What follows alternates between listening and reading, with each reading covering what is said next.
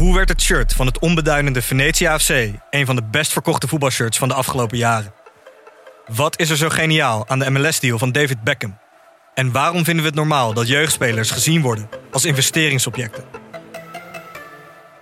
In de podcast Grof Geld onderzoek ik, Sam van Raalte, voetbaljournalist, samen met merkstratege Per van der Brink de macht van geld in de voetbalwereld. Wat gaat er schuil achter de wereld van sport en glamour? En wie profiteert er? Luister naar Grof Geld en hoor hoe de Skybox de staantribune beïnvloedt. Dit programma wordt mede mogelijk gemaakt door Toto.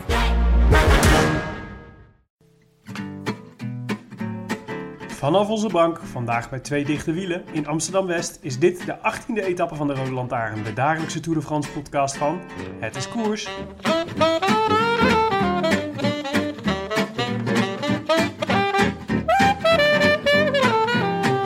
Vandaag alweer de 18e etappe van de Tour de France 2016. Wij praten u elke dag bij. Mijn naam is Willem Dudok, tegenover mij zit Tim de Gier. Tim, waarom heet je eigenlijk niet Tom de Gier? Goede vraag, Willem. Zeker na vandaag. Eh, ik twijfel een beetje. Want wat reed hij weer een tijdrit, hè? Onze Tom Dumoulin. Hij zat de hele dag op de hot seat, de plek van de voorlopige nummer 1. Tot de allerlaatste renner. Er is er maar eentje deze Tour die beter is dan onze Tom. En dat is de leider van de Tour, Christopher Froome. 40, 41 seconden sneller dan Thomas de Gent. Wat heeft hij dat mooi gedaan, Tom Dumoulin. Hij heeft uh, zijn uh, rood-wit-blauwe trui weer mooi laten zien aan het publiek. En nu is het maar afwachten wat al die andere mannen doen. Wat Chris Froome zo meteen doet. Wat Richie Poort doet. Wat misschien wel Bauke Mollema en Yates doen. Wie weet Quintana. We gaan het afwachten. Dumoulin gaat aan de leiding. 41 voorsprong op uh, Thomas de Gent. 42 seconden voorsprong op Jon Izagirre. I wish I could be in the south of France. In the south of France. Sitting right next to you. Tim, waar heb je gekeken vandaag? Ik heb een beetje heen en weer gezept thuis. Tussen? Tussen de Belg en de, de Nederlander. En? Nou, het was wel. Uh, eigenlijk ben ik altijd. Uh, ik, uh, ik, ben, ik schakel wel een beetje heen en weer, maar meestal per etappe. En nu tijdens de etappe. En ik was, uh, ik was uh, veel aan het kijken en ook een beetje andere dingen tegelijk aan doen. En toen merkte ik dat ik eigenlijk veel meer meekreeg van, de Nederlandse, van het Nederlandse commentaar dan van het Belgische commentaar. Hoe? Hoe ja. kwam dat? een ontdekking. Ja. Nou, ik ben eigenlijk altijd, ik heb altijd het gevoel dat het Belgische commentaar eigenlijk beter is. Net als ze altijd beter zijn in dicté. Mm -hmm. Maar uh, uh, nu merkte ik dat, uh, dat bij de Belg, dat je dan als je, als je ook maar je concentratie een klein beetje op iets anders hebt, dan tune je ook gelijk helemaal uit. En volgens mij komt het dat de, de Nederland, op de Nederlanden geven Maarten en Herbert heel vaak een soort van recaps. Dus die, vaak zeggen ze dan, uh, als u nu pas inschakelt, dit en dit moet u weten, want dit en dit is er gebeurd. En de Belg gaat er volgens mij gewoon vanuit dat je gewoon de hele middag van, van start tot finish ja. kijkt. En geven dus nooit recaps. Maar Misschien het, is dat het. Het heeft ook te is maken. Dat het? Nou ja, het zou kunnen, maar het heeft ook te maken met het geluid.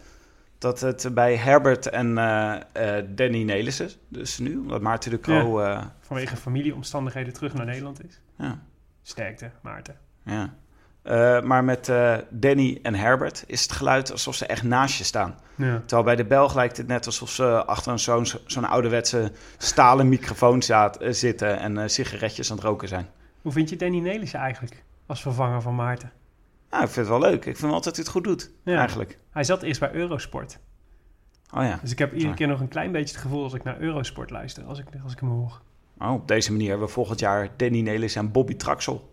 ja, nou als een campagne voor Bobby Traxel naar de NOS, dan kan dat bijna niet anders. hebben we nog meer, uh, hebben we nog meer uh, nieuws?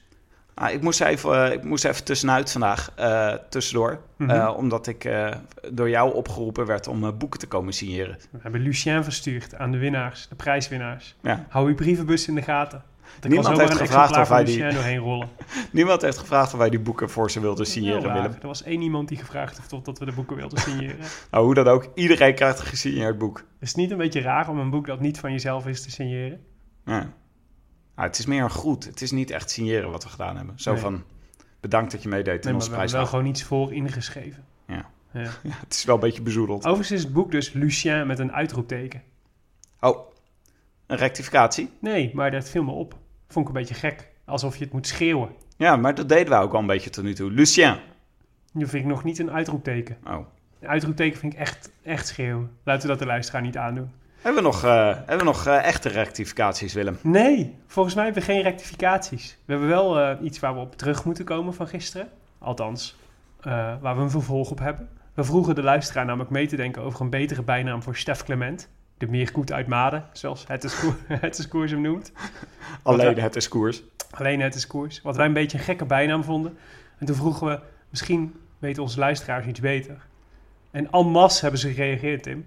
En masse. Almas, Zal ja. ik eens een, eh, zal ik eens een, eh, een selectie maken uit, eh, uit de, de ingezonde bijnamen ben voor Stef benieuwd, we hebben Clement? vast heel creatieve luisteraars. Ja, ik weet het niet. het beest van Breda, de Pantano-fluisteraar, de moker uit Maden, Stef Stuntpiloot, de Kale uit Maden, de joker van IM, de mythe van Maden, de mafkop van Maden, de beflijster van Maden, de bergpakiet van Breda, straffe Stef, de baroudeur van Breda. Weet je wat een baroudeur is, Tim? Nee, dat zou ik even aan Gaston moeten vragen, de redactiestagiair. Laten we er zo op terugkomen. De meester uit Maden, de Tai Tai van de Maai, de Gaai van de Maai, Kale, Self-Made Man, Made in Holland, de mode, molen uit Maden, de Hamer van de Haagstraat, hij woont in de Haagstraat in Maden, Ah, de Havik uit de Haagstraat, de Hyena uit de Haagstraat of de Havik uit Maden. Mijn bijdrage was Stef Cement, Tim. Was ik zelf erg, erg over te spreken, maar ik kreeg meteen allerlei hoon op Twitter. Mensen vonden het een twelftal grapje. dat is een beetje een twaalftal grapje. Maar hij is wel goed. Ik Stef vind hem goed. Nou ja, zeg jij het maar. Wat kiezen we? Of houden we voor altijd de meerkoet uit Maden? Wat is de maai? Ja, dat is, dat is De gaai van de Maai. De Brabantse manier om Maden te zeggen. De Maai. Oh. Ja. oh, dat vind ik het wel mooi. De tai-tai van de maai. ja, maar het is tai tai en Mai is met kort. Dus het is Oh. de, de, de pijn van het halfrijm. Zoals Oh ja. Goomba dit zou noemen. Eh dan ga ik voor de hamer van de Haagstraat. Hoezo niet Stef Cement? Ja. ja, je vroeg mij om er eentje te kiezen. De hamer uit Maden. Zei je dat nou? Jij hebt me in de hoek gedreven, Willem. De hamer uit Maden allitereert niet eens. Dus denk ik, de hamer uit Maden is misschien wel de saaiste bijnaam ooit. Misschien moeten we het, kunnen we het niet aan hem zelf vragen. Ja, laten we het straks per Twitter aan hem, aan hem zelf vragen. Ja. Wat hij het mooist vindt. Ja. Oké, laten we een... eh, Oké, prachtig compromis, Tim. Ik zie dat je een... eh, nee, ja, ik zie dat we hier een bijzonder natje hebben klaarstaan. Ja, een natje. Het is een soort eh, half natje. Een half natje, half droogje. Ik heb hier al sinds vanmiddag 12 uur aan gewerkt, Tim, aan dit natje. Het is namelijk een meloen waar een gat in geboord is... en waar ik een fles wodka op zijn kop in heb gezet. En nu is de wodka in de meloen gestroomd... en kunnen we stukken meloen eten en tegelijk tering dronken worden. Zou dat... eh, Zodat het gevoel hebben dat we gezond bezig zijn, maar eigenlijk zijn we dat juist niet. oh, dat, dat, zo heb ik het het liefst. Eh, is het eh, dan ook eh, heel erg hydraterend? Want ik heb eh, dus iemand heeft me wel eens verteld dat je als je eh, in een etappe tussendoor of in de rust van een voetbalwedstrijd kan je beter komkommer eten dan water drinken, omdat dat sneller opgenomen wordt door je lichaam. Hmm. Is dat hier bij deze meloen dan ook zo? Ik denk dat het hydraterend effect van deze meloen wordt teniet gedaan door het feit dat er ook eh, dehydraterende alcohol in zit. Akkoord, ik snap dat. Mhm. Oké, naar de etappe. Na de etappe. Maak hem, eh, maak hem open, Willem. Nee, of eh, snij hem aan. Snij maar aan. Oké. Eh, een tijdrit. Ja, van Salange naar Megève. Ja. 17 kilometer. Klimtijdrit. En ehm, ja, we twijfelden een beetje hè, of dat dit nou een Dumoulin-etappe was. Een Dumoulin-tijdrit was of niet. Nou, het, was een, het was een bijzonder parcours. De eerste vier kilometer is, was vrij vlak. Mhm. Eh, daarna werd er heel straf geklommen. Zeker voor een, voor een tijdrit. En dan aan het einde zat er nog een technische daling in. ja. Dus je zag ook een beetje dat... En een fantastische laatste bocht. En een fantastische laat- laatste bocht. Je zag ook, de, ik, ik vermoed dat alle ploegen vanochtend met, eh, met dat parcours eh, voor zich op tafel hebben staan. Zoals in Game of Thrones een veldslag plannen. en dan eh, een strategie hebben bedacht. Want je zag ook dat alle strategieën waren anders. Ja. En het was echt een spectaculaire tijdrit om te kijken. Er waren vrij veel renners, vond ik, die te vroeg of te, te hard starten. Dus die, Ja. eh, die echt na het eerste steile stukje eigenlijk al, eh, al eh, opgerookt waren. Ja, maar wat verraderlijk ook. Het is toch ook. Je wordt getrukt door het parcours. Dat je die eerste vier kilometer. die gaat al eh vals plat bergop. Ja. En dan denk je, nou, ik ga wel lekker. Ja. En dan is het ineens heel erg stel daarna. Ja. Dus dan, eh, dan je wordt zeg maar, je, je zit dan net in je goede ritme. En dan denk je, nou, in dat ritme ga ik ook de berg op. Ja, Ja. daar vergis je. Maar het was dus een kwestie van goed indelen. Dus je moest eigenlijk bepalen op welk deel van, de, van het parcours je de meeste winst wilde, wilde pakken. Ehm, en daar varieerden de, de renners heel erg in. Maar ook aan de, als je kijkt naar de top, eh, ze reden ook allemaal met ander materiaal. Hè?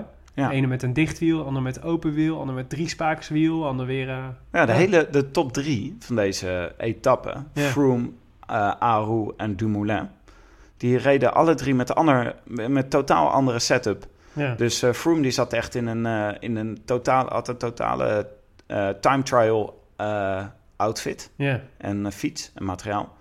En Aro die had gewoon klassieke, gewoon klassieke racefiets. Het is gewoon alsof hij een bergetappe aan het doen was. Een standaard bergetappe. ja. En Dumoulin die had zijn achterwiel dicht gedaan. Dus, ik weet niet zo goed wat het voordeel daarvan is. Weet jij dat? Ja, dat is volgens mij voor de stukken waar wind een tegenstander is... en waar je echt aerodynamisch wil zijn en veel tempo wil maken. Ja, ja het is niet. Dus, dus zeg maar, als je voor. Het lijkt mij dat als je zijwind hebt, dat dit heel nadelig is. Maar misschien als, je, als het windstil is, of wind van voor of van achter, dat je dan veel aerodynamischer bent daardoor. Ja. Dus dat zou betekenen dat, die, dat zijn fiets iets zwaarder is. Ja, Maar dat hij eh, winst kan behalen op die eh, vlakke eerste vier kilometer en, dat, eh, en het einde. ja. Nou, dat eerste deel klopte wel. Ja, De eerste vier kilometer reed hij het snelst van iedereen. ja want eh, nou ja, we zagen hoe het, eh, hoe het eh, verliep. Ehm, in het begin eh, hadden we een, we hadden een aantal vroege leiders. Ja. Ede heb ik lang op nummer 1 Ja, zien staan. Die zat een tijdje op de hot seat. Ja, dat was leuk. de, de hot seat. Ja, precies. Tom weigerde om op de hot seat te gaan zitten. Ah, het is Terwijl er toch een niet... echt leuk meisje naast stond ditmaal. Oh, maar de hot seat is ook echt een, een seat. Want Ja, ik een begreep stoel dat waar het de een... camera op staat. En het is, Ah. eh, je moet daar, eh, je moet daar eh, in de buurt blijven of daar blijven zitten, zodat de camera je constant in beeld kan houden als er iemand komt die mogelijk sneller gaat rijden dan jij. Oh ja, zodat je de hele tijd gepijnigd kan Ja. kijken naar hoe je tijd kapot gereden wordt. Ja, maar Tom die Moulin die ging er iedere keer vandoor. En die zat dan weer bij de NOS en dan ging die daar weer ergens zitten en tv kijken. En dan, ik zag hem nog een beetje dollen met... eh eh, eh, Wout Poels. Oh ja, met Wout Poels. Ja, dat was Ja. leuk. Dat was Ja. leuk. Leuk dolletje. Nou, Maar, eh, dus, en toen werd hij op een gegeven moment werd hij echt verordoneerd om terug te komen naar de hot seat. Omdat Vroom eraan kwam. ja, nou, we hadden dus in het begin hadden we Edem met een goede tijd en Thomas de Gent reed een goede tijd. Ja. Eh Tom Dumoulin zat ook nog redelijk aan het begin, dus die heeft een hele tijd op die vermalendij de hot seat gezeten. Ja. En eh, we zagen in het begin zagen we nog een paar spectaculaire valpartijen voor de mensen die het parcours nog niet helemaal goed wisten. voorpartijen, ja. Ja, spectaculair. Ja, dit is, we zeiden het net al, maar die laatste bochten... Het was een soort chicane uit de, uit Formule 1. En ze kwamen ook dat ze met, een, met 75 km per uur afgedaald. En in één keer kom je dan in zo'n bochtig, eh, bochtig eh, eind-slotfase terecht. Ook wel, ik vind het wel mooi hoor. Het is wel leuk. Het hoort er ook wel bij zo'n technisch, eh, technisch eh, stuk. Maar het ging dus bij twee, eh, bij twee renners in ieder geval ging het stevig mis. Dus eerst zagen we Jeremy Roy zagen we, zagen we tegen de boarding aanknallen. Maar de, de val van Oliver Nase, eh Belg van IM, die was echt spectaculair. Want die, die, die vloog echt over de boarding heen. Met fiets en al. Ja. Echt fantastisch. Ah, het, le- het leek, er leek niet zoveel aan de hand te zijn nee, nee, nee, nee. Volgens mij niet. Hij was al vol in de remmen gegaan. Dus de, de, de snelheid was er al wel uit. Maar je kunt je voorstellen, met vij- 75 per uur met zo'n fiets... die dus ook nog veel minder wendbaar is. Hè? Dus het heeft veel minder... eh, je, hebt, je kunt veel, makkelijker, eh, veel minder makkelijk eh, bijsturen... omdat je een andere houding hebt... en omdat die fiets gewoon ongemakkelijker is. Om dan nog even zo aan het laatste van die bochten te doen. Dat is Ja. wel heftig hoor. Ik vind dat wel leuk, eh, valpartijen tijdens tijdritten. Ja. Het hoor- Dat vind ik de tijdrit wel een beetje spectaculair maken. Weet je nog die, die, de, die valpartij destijds van Dennis Menchoff in de Giro? Op het rechte stuk. Ja. Het blijft de meest fascinerende eh, valpartij ooit. Toch een goede eh, tijdrit gereden toen, toch? Nou ja, niet- geen goede tijdrit, maar goed genoeg om de Giro te winnen. Ja. Maar die was, dat was fascinerend. Het was gewoon een lang recht stuk. En het enige was dat het regende en dat, er, eh, dat hij over de kasseien moest rijden. Maar ja, als je dan gewoon normaal rechtdoor rijdt... Hè, dan, dan de wetten van de natuur- natuurkunde schrijven voor dat, die, dat je dan op je fiets blijft. Maar kennelijk golden die wetten even niet voor Dennis Menchoff... want hij schoof echt snoeihard onderuit. Dat, is echt, dat was heel raar. Wie, echt was, heel raar. wie, was de, wie was nou die eh klassementsrenner die een keer drie keer viel tijdens een tijdrit? Is dat Rasmussen? Ja, Rasmussen, ja. Die op een gegeven moment echt woedend zijn fiets weggooide. Ja. Ja, was het Rasmussen? Dat weet ik niet meer. Moeten we straks even opzoeken. Vraag aan Gaston. Laten we Gaston even opzoeken. Maar ja, dus, de, dus Dumoulin moest... eh, zat echt wel een uur, eh, een uur lang in de hot seat. En een uur lang had ik ook al wel, eerlijk gezegd, de, de berenhuid verkocht. Ik, eh, ik, eh, hij was zelf niet heel tevreden over zijn, over zijn tijdrit. Dat, zag je eigenlijk, dat zei hij eigenlijk al meteen. Dus dat hij dacht dat hij wel wat had laten liggen. Niet super tevreden was. En dat je hem een beetje zo moeilijk zag kijken. En eh, zich afvroeg of het genoeg was. Maar het was toch heel lang, was het echt veelbelovend. Tot en met, tot en met het eerste, eerste doorkomstpunt van Chris Froome, dacht ik. Hij heeft hem gewoon hij heeft hem te pakken. Ik zet de champagne vast koud. Ja. Die meloen met de wodka, die kan de koelkast weer in. Het was dus eerst dat... eh, hij lag eerst een, een aantal seconden voor op eh Froome. Daarna lag eh, Froome een aantal seconden voor op Dumoulin. Ja, En toen kon eigenlijk alles nog. Maar het laatste stuk van Dumoulin vond hij zelf al niet zo goed. nee. Dus toen dacht ik ook, nou wordt het wel heel erg moeilijk. Ja, en bij, ik zag bij Dumoulin vond ik echt dat je het kon zien, kon zien in die laatste bochten. Dat gewoon niet zo heel veel overtuiging in zat. En ik vond het wel interessant wat Marijn de Vries, die, die, zei, eh, als je, dat, hij zei, die zei dat je als je een tijdrit bent, aan het rijden bent, moet je altijd eh, moet je helemaal in de zone zitten. Dus moet je echt eh, bezig zijn met, met de task at hand, zeg maar. Dus als je in een bocht rijdt, moet je bezig zijn met die bocht. Hmm. En Dumoulin had gezegd dat hij eigenlijk... dat, hij, dat zijn gedachten eigenlijk telkens één bocht te ver waren. Dus hij was al bezig om over de volgende bocht na te denken over hoe hij moest gaan aansnijden.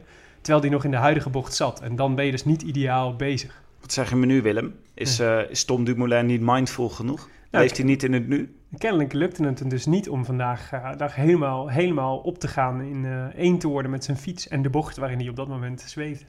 Oh. Ja. Ik dacht nog, is er nou handig dat interview wat hij na afloop gaf over waarin hij zei dat hij het, hij vond dat hij dus niet zo goed had gedaan en hij zei ik heb me op de beklimming misschien toch een beetje opgeblazen. Ja, en je zag dat toen Froome aan zijn tijdrit begon, dat hij ook het eh Froome, Froome zei it's all about pacing. ja. Eh, je zag ook dat hij het beter verdeelde. Dat hij dus eh, Jij denkt dat Froome geluisterd heeft naar wat Dumoulin zei. Nou ja, dat hij wel kijkt naar hoe de eerste tijd, heeft, hoe Ja. de eerste tijd tot stand is gekomen. En dan weet het dat je niet moet proberen op Ja, de top van de berg de tijd van Dumoulin te rijden, maar dat je moet pakken op het gedeelte daarna. maar ik denk zeker dat het is volgens mij een enorm voordeel als je... Hoe later je aan het starten bent, hoe meer mensen je al hebt kunnen zien. Dus je kunt al enig vergelijk trekken tussen de, tussen de renners op het gebied van inderdaad op het gebied van pacing. Dus waar zie je mensen kapot gaan en waar, waar zie je eh, bij de, de mensen die de goede tijd rijden wat dan de ideale verdeling is. Waar hebben zij de meeste, eh, de meeste energie eh, ehm, eh, getrapt. Maar ook materiaal bijvoorbeeld. En eh, dus daar heeft Froome natuurlijk heel veel voordeel bij. Die, het is fijner voor Froome dat hij Dumoulin al heeft zien rijden en weten wat hij ongeveer moet doen op welk punt. Ja. En, eh, maar, ja, maar Dumoulin had het dus ook wel, wel eh, gedaan. Die had het ook wel verkend. Hè? Dus die had ook genoeg teamgenoten van tevoren die al, die al het parcours, in ieder geval het parcours hadden verkend en hem konden adviseren. Dus Sinkel, hij zat in de auto achter Sinkeldam bijvoorbeeld, om het, om het parcours nog een keer te verkennen. Ja. Weet je wat ik ook grappig vond? Dat ze dus ook, ehm, ze hebben ook al die parcoursen op video al. Dus dan, eh, dus, eh, dan hebben ze gewoon een video gemaakt van, eh, van hoe het parcours is. En dan kan je, dat, dan Dumoulin bekijkt die video dan gewoon wanneer hij wil. En dan kan hij soort van al soort van in zijn hoofd kan hij die tijdrit al rijden. Is dat leuk? ja, ik Ik denk vind ook, dat ze die allemaal op YouTube moeten zetten, zodat wij dat ook kunnen doen. zou jij voor de tijdrit die video's gaan bekijken, denk je? Ja, misschien wel. Ja. Is toch leuk? Ja. Nee, maar het helpt wel als je weet hoe het, eh, hoe het parcours verloopt. Eh, iemand die zich daar danig in vergiste overigens vandaag was Richie Port. Ja, die, Die, was, eh, eh, ja. die ging furieus van start en die, Ja. die blies zichzelf echt weer een beetje op. Ja, jammer, want ik had wel, laat zeggen, als hij dat beter had verdeeld, zijn pacing beter had gedaan, had ik hem toch echt een goede kans gegeven. Ja. En hij werd volgens mij ook in het- over het algemeen echt wel tot de kanshebbers gerekend. En als je hem de afgelopen, als je hem gisteren zag rijden, dan, dan was dat ook wel terecht. Ja, laten we het, eh, laten we het even in de, in de context eh, zien van alle klassementsrenners. Wie hebben het vandaag goed gedaan en wie hebben het vandaag slecht gedaan? Nou, Zullen we een rijtje maken? Froome heeft, eh, voor zover hij de Tour nog niet gewonnen had, is hij van, van, van 85% zeker dat hij de Tour wint naar 95% zeker dat hij de Tour wint Ja. gegaan. Want hij was gewoon echt, het was gewoon ijzersterk. En volgens mij was het misschien wel zijn beste tijdrit ooit. Want ik, hij was echt zo gelukkig toen hij over de finish kwam ook. Ja. En hij is altijd wel, bij hem zag je wel echt, die zit echt in de zone. Gewoon, zeker aan, het- aan het einde, weet je, maar nog met zoveel power die bochten door. En meest, met de meeste overtuiging gewoon. ja, prachtig ook. Hè? Dat, hij het zo, hoe die het, dat hij het ook wint op, eh, niet alleen op eh, gewoon zijn natuurlijke talenten, maar ook wint op hoe hij het strategisch heeft opgebouwd. En Ja. eh, Ja. het materiaal wat hij kiest is toch de echte de vakman. Ja, dat was gewoon was wel cool. En het is ook gewoon, hij rijdt gewoon Dumoulin op 20 of 21 seconden. Hè? Het is echt veel. Ja. Dat, is, dat is gewoon, Dumoulin is de specialist. En de eerste klassementsrenners, Aru en Porte, die zitten op 33 seconden. Nou, Bardet op 42. En dan nou, moet je al ver naar Quintana op 1 minuut 10. Op een tijdrit van, eh, van eh, waar, eh, die, waar ze in totaal, hoeveel was het? 17 kilometer? Ja. Ja, dat is best wel, dat is gewoon veel. Ja. Aru reed ook een hele goede tijdrit. Eigenlijk Ja. onverwacht. Ja, vond ik ook. Die was eigenlijk toch, de eh, hele tijd buiten beeld. Ik denk dat het geholpen heeft dat we gisteren Astana hebben proberen weg te denken uit de Tour. We hebben onszelf gejinxed. Dat is een soort harde reset, een harde reboot hebben gekregen nu. is toch altijd wel een beetje een grapje, toch? Van, eh, over Astana. Dat ze dan opeens ineens eh, heel erg goed zijn. Ja, is altijd Aru- een beetje gek. Aru is gewoon een goede renner ook. Ja. En, ehm, maar ik ben benieuwd hoor. Ik ben benieuwd wat hij door kan trekken de komende dagen. Ik vond ja, Van Poorten dus heel sterk. En ook eentje waarvan ik denk dat wordt echt een bedreiging voor Mollema. Ja. En ehm, die was heel goed. En, ehm, maar ook eh, Bardet dus weer. We hadden gisteren al zei dat hij, dat hij Bardet toch ook stiekem dichter, steeds dichterbij sneakt. Maar die rijdt ook gewoon eh, 42 seconden. Maar, maar 9 seconden achter Porte en Aru. Dus hij heeft gewoon een goede tijdrit gereden. Ja. ja. Nou ja. Eh, Joachim Rodriguez. Ja. Ook Nou, onverwacht. Dat, dat is toch onverwacht? Die kan eigenlijk nooit tijdrijden. eh, En Rodriguez had ook dus nog een fietswissel. Ja. Moet je er ook nog bij, eh, bij rekenen. En dan scheelt je zo eh, 20 seconden. Ja. En hij is, eh, hij, hoe oud is hij? 72. Dus dat is ook... eh, Ja, ja bijna in de categorie boven de 70 heeft hij... eh, heeft hij het echt een heel goed gedaan. Ja. Ja, en eh, nou ja, het Quintana rijdt wel top 10. Dus dat is wel, dat is wel oké. Daar begreep ik dus helemaal niks van, Willem. Herbert en eh, Danny. Sorry, ik moet nog even. Ik ben gewend om Herbert en Maarten te zeggen. Ik moet even aan wennen. Herbert en Danny. Ja. Die, die, waren, die zeiden dus de hele tijd over hoe ongelooflijk Quintana nu definitief door het ijs was gezakt. Terwijl ik dacht, nou, het is eigenlijk helemaal geen goede tijdrijder. Dat is niet zijn specialisme. Ja. En hij doet toch gewoon, hij staat hier gewoon tussen de, tussen de winnaars van het klassement volgens mij. Hij pakt tijd op concurrenten. ja. Hij staat echt toch helemaal niet zo ver achter hoor, op, eh, op Mollema en, Nee. op- en op eh Nee, het valt wel mee. eh, ja. Yates. Ja. Na zijn complete instorting van gisteren had ik het slechter verwacht. Ja. Dus hij heeft boven verwachting gepresteerd. Maar kijk, uiteindelijk hoop je natuurlijk in, op, een, op een... Als hij eh, tijdrijden kan hij niet, maar klimmen kan hij als de beste. Dus als het dan een klimtijdrit is die ook nog zeg maar zo uitpakt zoals vandaag... Dan had ik toch eigenlijk een goede Quintana had hij nog beter moeten rijden eigenlijk. Hè? Ja. Dus hij zet, het is weer, was weer een kans geweest om Froome onder druk te zetten. En hij komt gewoon weer op 1.22 binnen. Ja. Oké, maar het past wel. Het, in het verloop van de Tour was dit nog... Ja, dacht precies. ik, nou, dit is eigenlijk best een goede tijdrit. Ja. Als, je dit, als je dit voor de Tour had gezegd, was het een slechte uitslag geweest. Maar nu we in de Tour zitten, is Met de kennis van nu? Met de kennis van nu heeft Quintana best goed gedaan. Ja. Mollema? Ja, dat weet ik niet zo goed. Dat is een goede vraag. Mhm. Was dit een goede tijdrit of was dit een slechte tijdrit van Mollema? Ik zat erover na te denken. Ik bedoel, ten opzichte van vorige week... heeft hij een tijdrit die hem eigenlijk veel minder ligt. Ja. Vorige week op het vlakke, lang, lang en vlak. Daar heeft hij het eh buitengewoon goed gedaan. Ja. En nu staat hij op een plek waar hij de afgelopen jaren toch eigenlijk ook altijd al stond. Met die tijdrit in de Tour. ja, maar En terwijl die de- deze meer zou moeten liggen. Dus je zou ook kunnen zeggen... misschien had hij hier wel gewoon top 5 moeten rijden met deze vorm. Ja, ja maar goed. Ehm, gisteren was ik bang dat hij, eh, dat hij er helemaal doorheen zou zakken. En toen complimenteerden we hem al met zijn, eh, met zijn grinta dat hij, eh, dat hij nog de schade beperkt wist te houden. En vandaag was het eigenlijk weer dat, nou ja, een beetje billen knijpen. Maar het knappe was wel dat hij, dat hij zijn, zijn rit wel goed had opgebouwd. Want hij begon... Adam Yates is natuurlijk een van zijn voornaamste concurrenten. Misschien wel zijn voornaamste, staat derde. En daar was een beetje... Nou ja, die staat op een, stond op een half minuutje of zo. En daar was eh, daar... Ik, ik dacht bij het eerste meetpunt... Die Yates gaat er vandaag eh, passeren in het klassement om de tweede plek. Maar bij elk meetpunt kwam hij weer dichterbij. En Ja. uiteindelijk finishte hij maar twee seconden achter Yates. Zij Mollema werd had het, 17e. eh, had ik nou, op 1,25. Ik vond, ik vond het niet slecht. Het is ook niet heel erg goed. Maar ja, laten we zeggen, wel hoopgevend voor, voor, de, voor de komende dagen. We hoeven hem nog niet... ja. we hoeven, nou ja, onze resterende aandelen hoeven nog niet de deur uit.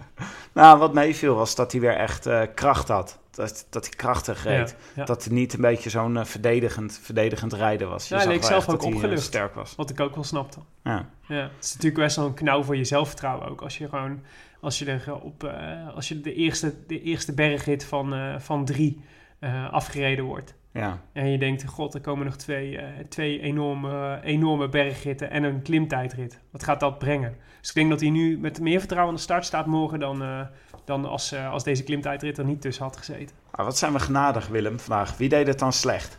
Nou, ik wil toch nog even, toch nog even Stef Cement noemen. Hier. Als een hele goeie. Als een hele goeie. Oh ja, ik dacht, die, die, eh, die doe, doe als oorcategorie. Ja, nee, ja, veertiende. Stef. Ja, heel goed. Gewoon, hij heeft beter gereden dan Mollema, hè? Ja. Weliswaar drie seconden, maar toch. Hij wordt gewoon veertiende in een, op een parcours. Nou ja, het is niet... Stef, nou ja, het is een goede tijdrijder, maar niet per se een hele goede klimmer of zo. Ja. Super ik, knap. heb, ik heb meer aan Stef Clement gedacht in de laatste drie dagen dan ooit in mijn leven hiervoor. En hij heeft verdomme nog geen nieuwe ploeg. Hoe kan dat? Ja. Hij is wel redelijk oud, hè? Al. Ja, maar ja, nog voor een niet, renner. nog niet versleten, dat is wel duidelijk. Nee. Nee. Ik denk dat je nog best wel veel aan hem kan hebben als, Ja. eh, als ploegmaat. Moeten we niet, eh, moeten we niet even een eh, balletje opgooien bij Roompot? Bij eh Bogert. Die kennen we Ja. nu heel goed. Mikey, bedoel je? Ja, Mikey. Heeft hij jou ook al toegevoegd op Facebook? Wat? Oh. Nee, oké. maar genoeg met de genade. Wie hebben het slecht gedaan, Willem? Wie hebben het slecht gedaan? TJ? Ja, maar ik reken TJ niet eens meer tot een... TJ van Garderen? Ik had TJ gisteren al afgeschreven, maar het leek vandaag wederom helemaal nergens op. Ja, ik stop er gewoon mee, TJ. Het is, niet, het is gewoon niet meer... eh, dit wordt niks nou, meer. zeg Willem. Echt? Ja, dit, nee, maar dat, dat- weet je, dan gaan we, nou nog, gaan we nou dit nog krijgen? Nog vijf seizoenen TJ van Garderen die soort semi-kopman is en, niet, eh, en maar niet doorbreekt. Ja. Wordt gewoon lekker ergens knecht, man. Is beter. Is beter voor ons allemaal. Hm. Ik zie het ook wel gebeuren dat hij ineens eh, opduikt volgend jaar als Skyrunner en eh, Ja. in dat treintje rijdt. Ja, ik denk als Sky hem had gewild, hadden ze hem al lang eh, gehaald. Hm. Sky kijkt heel erg naar wattages hè, van renners en potentie en zo. Dus, dus daarom... Waar kijken andere ploegen dan naar? Gezelligheid en ja, precies. gevoel voor humor. Ja, het moet ook gezellig zijn aan tafel, s'avonds laat. Je wil ook iets om over te praten. kijken ze bij elkaar. Cannondale, kijken ze daar ja, precies. Nou, we hebben ze Sagan. Lijkt me wel heel leuk om met Sagan televisie te kijken. Sagan zit bij Tinkoff, hè? Al- Oh, de- sorry. toen Sagan bij Cannondale zat, dat was eh 15 jaar geleden. Dylan van Baarle. Ja. Ja, ja. Eh, nou ja, dus wie, over nou, wie viel jou. Nou, Warren Barguil bijvoorbeeld viel me ook weer tegen. 2,49. Maar misschien heeft Barguil gewoon zijn klassementsambities helemaal in de ijskast gezet. En gaat hij morgen voor de ritwinst. Kan zomaar. Ja. Eh, Roland. Ja, 34ste. Ja, Niet heel goed. Nee. Voor iemand met klassementsambities. Ja. Reichenbach, die zo goed stond, ook niet heel goede tijdrit gereden. Nee, nee. Maar het maar was... het was, niet een, het was niet een etappe met de hele grote verliezers, toch? Nee. Dus de schade is over het algemeen best wel beperkt gehouden. Ja.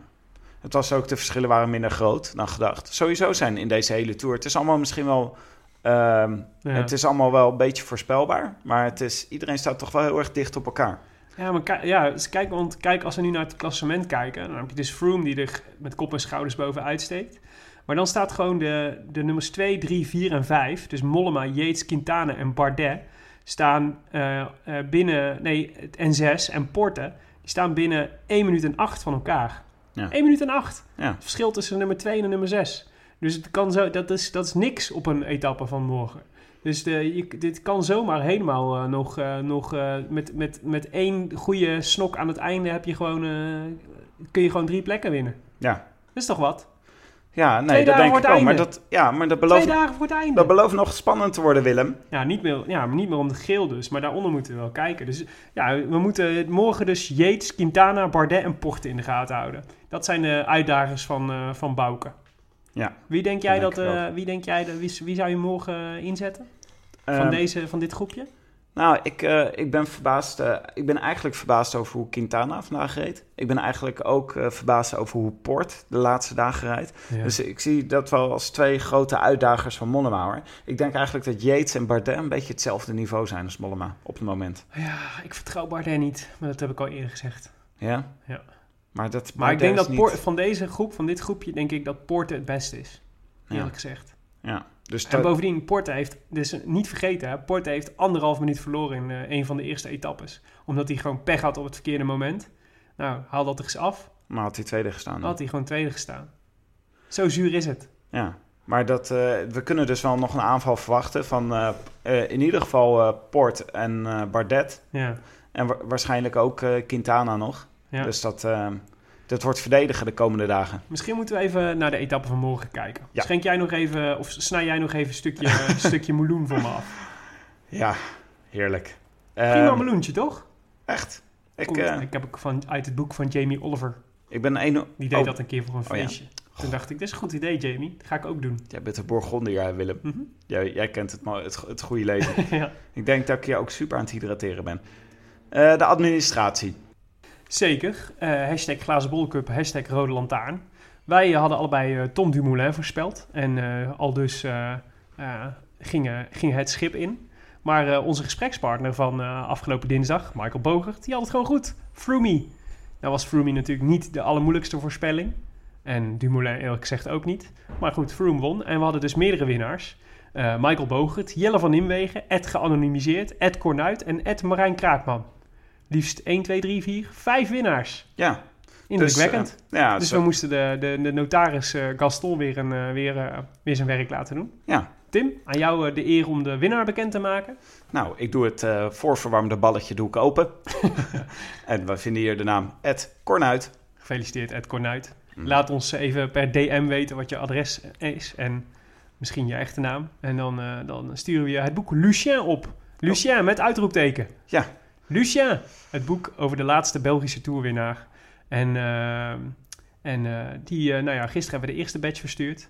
Maar ik zal zorgen dat hij morgen hier kant op komt. Als je tenminste even een DM'tje stuurt. Laten we naar de etappe van morgen kijken. Ja, want morgen vertrekken we uit Albertville en gaan we naar Saint-Gervais-Mont-Blanc. Le Betect. Af van Albertville naar de Mont Saint-Gervais. Blanc. Dat zijn gewoon twee plaatsnamen die ik allebei ken. Ah, ja. Wat is het voor etappe, Tim? Nou, dit eh, wordt weer een knoepert van een Alpe-etappe. Eh, een tussensprintje aan het begin van de dag. Maar daarna berg van de eerste categorie, berg van de tweede categorie. Een hors-categorie, Montée de Bizan. En dan een merkwaardige lange afdaling met een, klein stukje, een heel klein stukje klimmen tussendoor. Maar eh, het lijkt er zo waar op dat het ongeveer 40 kilometer bergaf gaat. Ja. En dan nog een finishberg op, op de eerste categorie, op Saint-Gervais de Mont Blanc. Precies. Ja, Dus- dat beloven eh, mooie plaatjes te worden met die Mont Blanc in de achtergrond. Telkens, de hele tijd. Echt een witte bergen. Daarom noemen ze hem ook de Mont Blanc. Zeg het maar, Tim. Wie denk je dat er wint morgen? Ja, ik heb, eh, ik, eh, ja dat daar hebben we het net eigenlijk ook over gehad, Willem. Hm. Quintana, denk ik. Ja. Ik denk ook dat ze misschien wel een stukje... dat Froome en de Skybots niet direct achter hem aan zullen rijden. En dan verwacht ik eh, dat ze met z'n allen de oorcategorie op zullen rijden. Met z'n allen die 40 kilometer eh, naar beneden zullen gaan. Mhm. En dan op die berg van de eerste categorie... dat we weer, weer vuurwerk op het laatste gedeelte gaan zien. En dan eh, dat Quintana misschien wel een seconde of twintig weg mag rijden. Ik denk niet dat hij er de power voor heeft. Maar goed, hè? ieder zijn keus. Ik, En jij? Ik, eh, ik eh, hoop morgen op Wout Poels. Ik hoop dat, hij, eh, dat, hij, eh, dat Froome hem zijn etappe gunt. Maar ik denk het niet. Ik denk ook gezegd dat Poels gewoon netjes bij Froome moet blijven de hele tijd. Tot het eind. En ik zag in de, in de rituitslag van, van vandaag... kwam ik een opvallende naam tegen in het, in het slot van het, van, in het, in het onderste, in het laatste papiertje van, van de rituitslag. Daar zag ik op plaats 175, eh, met nog maar twee man onder zich, Daniel Navarro staan. Toen dacht ik, hey, Daniel Navarro, die kan goed klimmen. En die, kan goed, eh, die, eh, die zou zo'n etappe van morgen aankunnen als er, een, eh, als er een, eh, tenminste een groepje wegrijdt en hij, daar, en hij daarin mee zit, wat ik denk. Dus ik ga voor Daniel Navarro morgen. Ja, nou, Succes voor Kofi dus. Want het zou natuurlijk goed kunnen dat we weer een kopgroepje krijgen met eraan weer Maika, weer Daniel Navarro, weer ehm eh, Serge Pauwels, Ja. Thomas de Gent, Stef Clement, Stef Clement. Stef Cement. Dat, zou- dat zou toch leuk zijn? Zie je dat ik gewoon probeer om deze bijnaam er alsnog in te rammen? De hamer uit de Haakstraat. Haagstraat. ja. Overigens, Albertville, Tim. Wat zegt jou dat? Eh, Bart Veldkamp. Bart Veldkamp, 1992, gouden medaille op de 10 kilometer. Prachtige techniek, hè? Ja, komt de quizvraag. Wie haalde zilver op dezelfde Olympische Spelen? Eh, Johan Olaf Kos. Nee, een Nederlander. Oh, ehm, Falco Zandstra. Falco Zandstra op de 5000 meter. Weet je ook nog wie er brons haalde? Op de, ook een Nederlander? Ook een Nederlander. Uh-huh. Mm, Bob de Jong. Nee, te vroeg, hè? Voor Ja. Bob de Jong. Nou, weet ik niet. Ik denk dat Bob toen al reed. Waarschijnlijk was hij toen al oud. Eh, nee, wie is en wie is het? Leo Visser. Oh ja, Leo Visser. Tot twee keer toe. Leo Visser. Prachtig. Ja. Oké, Willem. Overigens, dat was eh, dat een Olympische Spelen waar we maar vier medailles in totaal haalden. ja. Schande. Toen we nog niet het eh, schaatsen totaal domineerden. Anywho, ook leuk. Morgen is dus de etappe van start tot finish op televisie. Dus eh, we kunnen onze lol op. Ja, ik ga, het, eh, ik ga er goed voor zitten hoor, Willem. Als je wil meedoen aan het voorspellen, eh, gebruik even hashtag Lantaarn, hashtag Glazen Bol Cup. En dan, eh, dan zien we het vanzelf. En dan maak je kans op Lucien. Met dank aan uitgeverij Lanno. Oké, dit was het. Etappe 18 van de Rode Lantaarn. Gepresenteerd en geproduceerd door Willem Dudok en eh, mijzelf, Tim de Gier. Met dank aan hetiskoers.nl, de wielerblog van Nederland en Vlaanderen. En dank aan Johnny Wonder, communicatiebureau voor digitale tijdperk. Dank voor de ondersteuning. Wil je reageren op deze uitzending? Via Twitter zijn we 24 uur per dag, 7 dagen per week te bereiken via Willem Dudok en Tim de Gier. En vond je het leuk wat we ons hoorden? Help ons dan door bijvoorbeeld een recensie achter te laten op iTunes. Dat helpt ons enorm bij het vinden van nieuwe luister- luisteraars voor de podcast. En dat vinden we leuk. Eh, hebben we nog een eh, recensie, Willem? Zeker. eh, van de vale gier van Tatabanya. Is dat familie? dat moet wel familie zijn. Zeker. Zo heet er heel veel bij mij in de familie. De titel van de recensie is Om je dood te schamen zo goed. En de tekst is Twee half geïnformeerden, twee half geïnformeerden bespreken de Tour de France met een natje en een liedje en een foutje en een verkeerd uitgesproken Franse plaatsnaam en een grapje en een foutje en een rectificatie. Nochtans gaf hij vijf sterren. Moest zich eh, even over een eh, bepaald cynisme heen zetten, geloof ik. Kennelijk. Nou goed, morgen zijn we er weer. Eh, en ik heb er heel veel zin in. Want morgen belooft echt een fantastische etappe te worden. De vraag van Bouke. De zaak van Bouke, ik hoop het. Het zou mooi zijn. A biento, Tim. A biento. I wish I could be in the south of France. France. In the south of France, sitting right next to you.